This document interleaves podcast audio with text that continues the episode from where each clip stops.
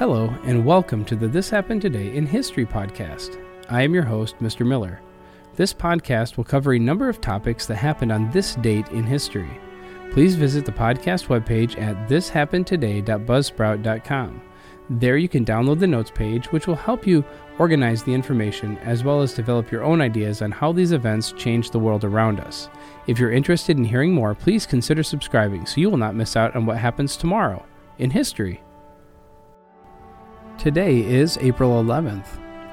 In 1957, Britain agreed to a Singapore self rule. The British government allowed the island colony of Singapore to govern itself under a new constitution agreed in London.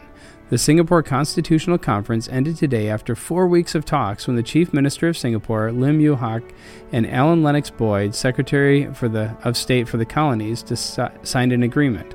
The Constitution comes into effect sometime after the 1st of January 1958, when the colony will be known as the State of Singapore. Britain will remain in charge of external affairs and defense. There was, however, one major precondition that Singapore delegation would not agree to that persons known to have been engaged in subversive activity would be barred from standing for legislative assembly. This demand is aimed at excluding extremist left wing activists in the People's Action Party, the PAP, some of whom have been detained for inciting anti British riots last year. At the signing ceremony at Lancaster House, Mr. Lim rejected this demand as a departure from normal democratic practice, but agreed to put it before the Legislative Assembly. Under self government, the office of governor will be abolished and replaced with a Malayan born representative of the Queen known as the Yang di-Pertuan Negara.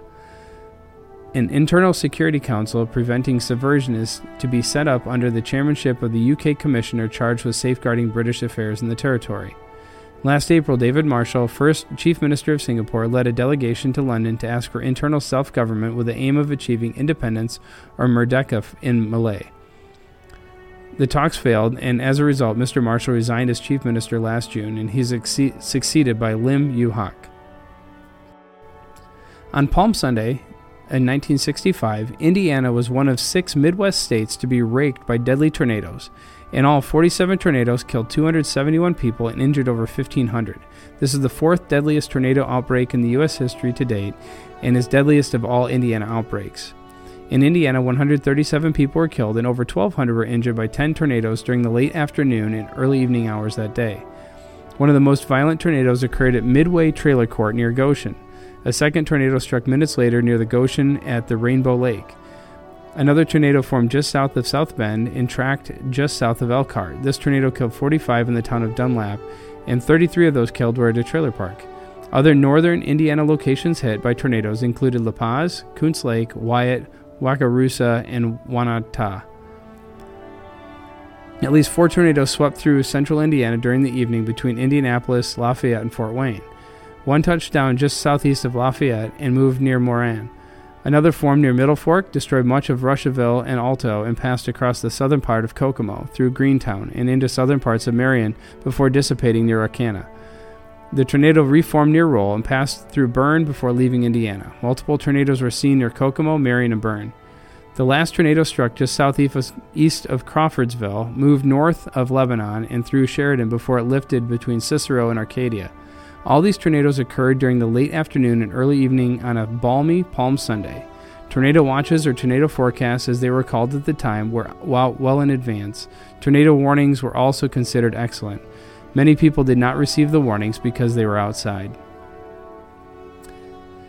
In 1970, NASA launched Apollo 13, America's third manned moon landing mission from Cape Kennedy, Florida.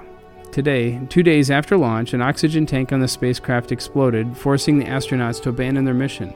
Although they had only a small supply of oxygen, water, and power, the Apollo 13 crew managed to safely return to Earth in the spaceship's lunar module. This is an excerpt from Britannica.com. Apollo 13 U.S. spaceflight launched on April 11, 1970, that suffered an oxygen tank explosion en route to the moon, threatening the lives of the three astronauts Commander Jim Lovell, lunar module pilot Fred Haise, and command module pilot Jack Swigert. Apollo 13 was launched from Cape Kennedy, Florida, by a giant Saturn V launch vehicle, and only minutes later was inserted into orbit around Earth. About two and a half hours after launch, the still attached SIVB third stage was reignited to provide the final boost toward the moon. The transposition maneuver, removing the lunar module codenamed Aquarius from the SIVB adapter, was carried out efficiently, and soon Apollo 13 was coasting toward the moon on a path so accurate that the first planned course adjustment was canceled. Later in the mission, the craft underwent a hybrid transfer maneuver to facilitate landing in the difficult Fra Mauro region of the moon. To do this, the service module's propulsion system provided a 4.6 meter per second velocity change designed to lower the command module's closest approach to the moon from 389 kilometers, around 242 miles, to 109 kilometers, 68 miles, and place the craft on a non free return trajectory. This meant that should no further propulsive maneuver be made during the flight, the craft would not swing around the moon and return directly to Earth on a free return trajectory, but instead would miss Earth by 4,750 mi- kilometers, or uh, roughly 3,000 miles. However, a shift back to a free return trajectory was within capability of both service module propulsion system and the lunar module descent stage propulsion system. So accurate was the hybrid transfer that a scheduled course correction was canceled.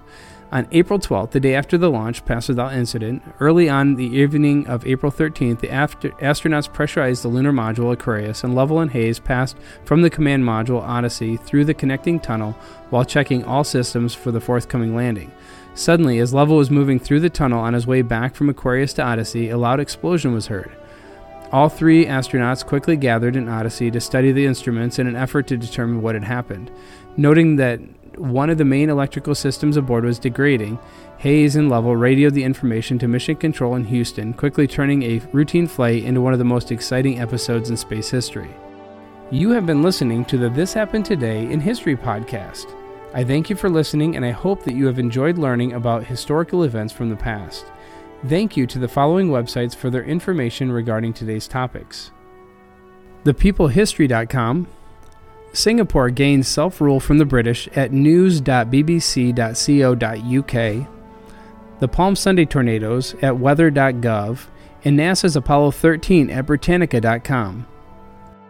The music used as the background track for this podcast is Americana, created by Kevin MacLeod on Incompetech.com. If you enjoyed this information and would like to hear more, please consider subscribing, as this will keep the historical events in your feed in the morning for each day. I hope you have a great day.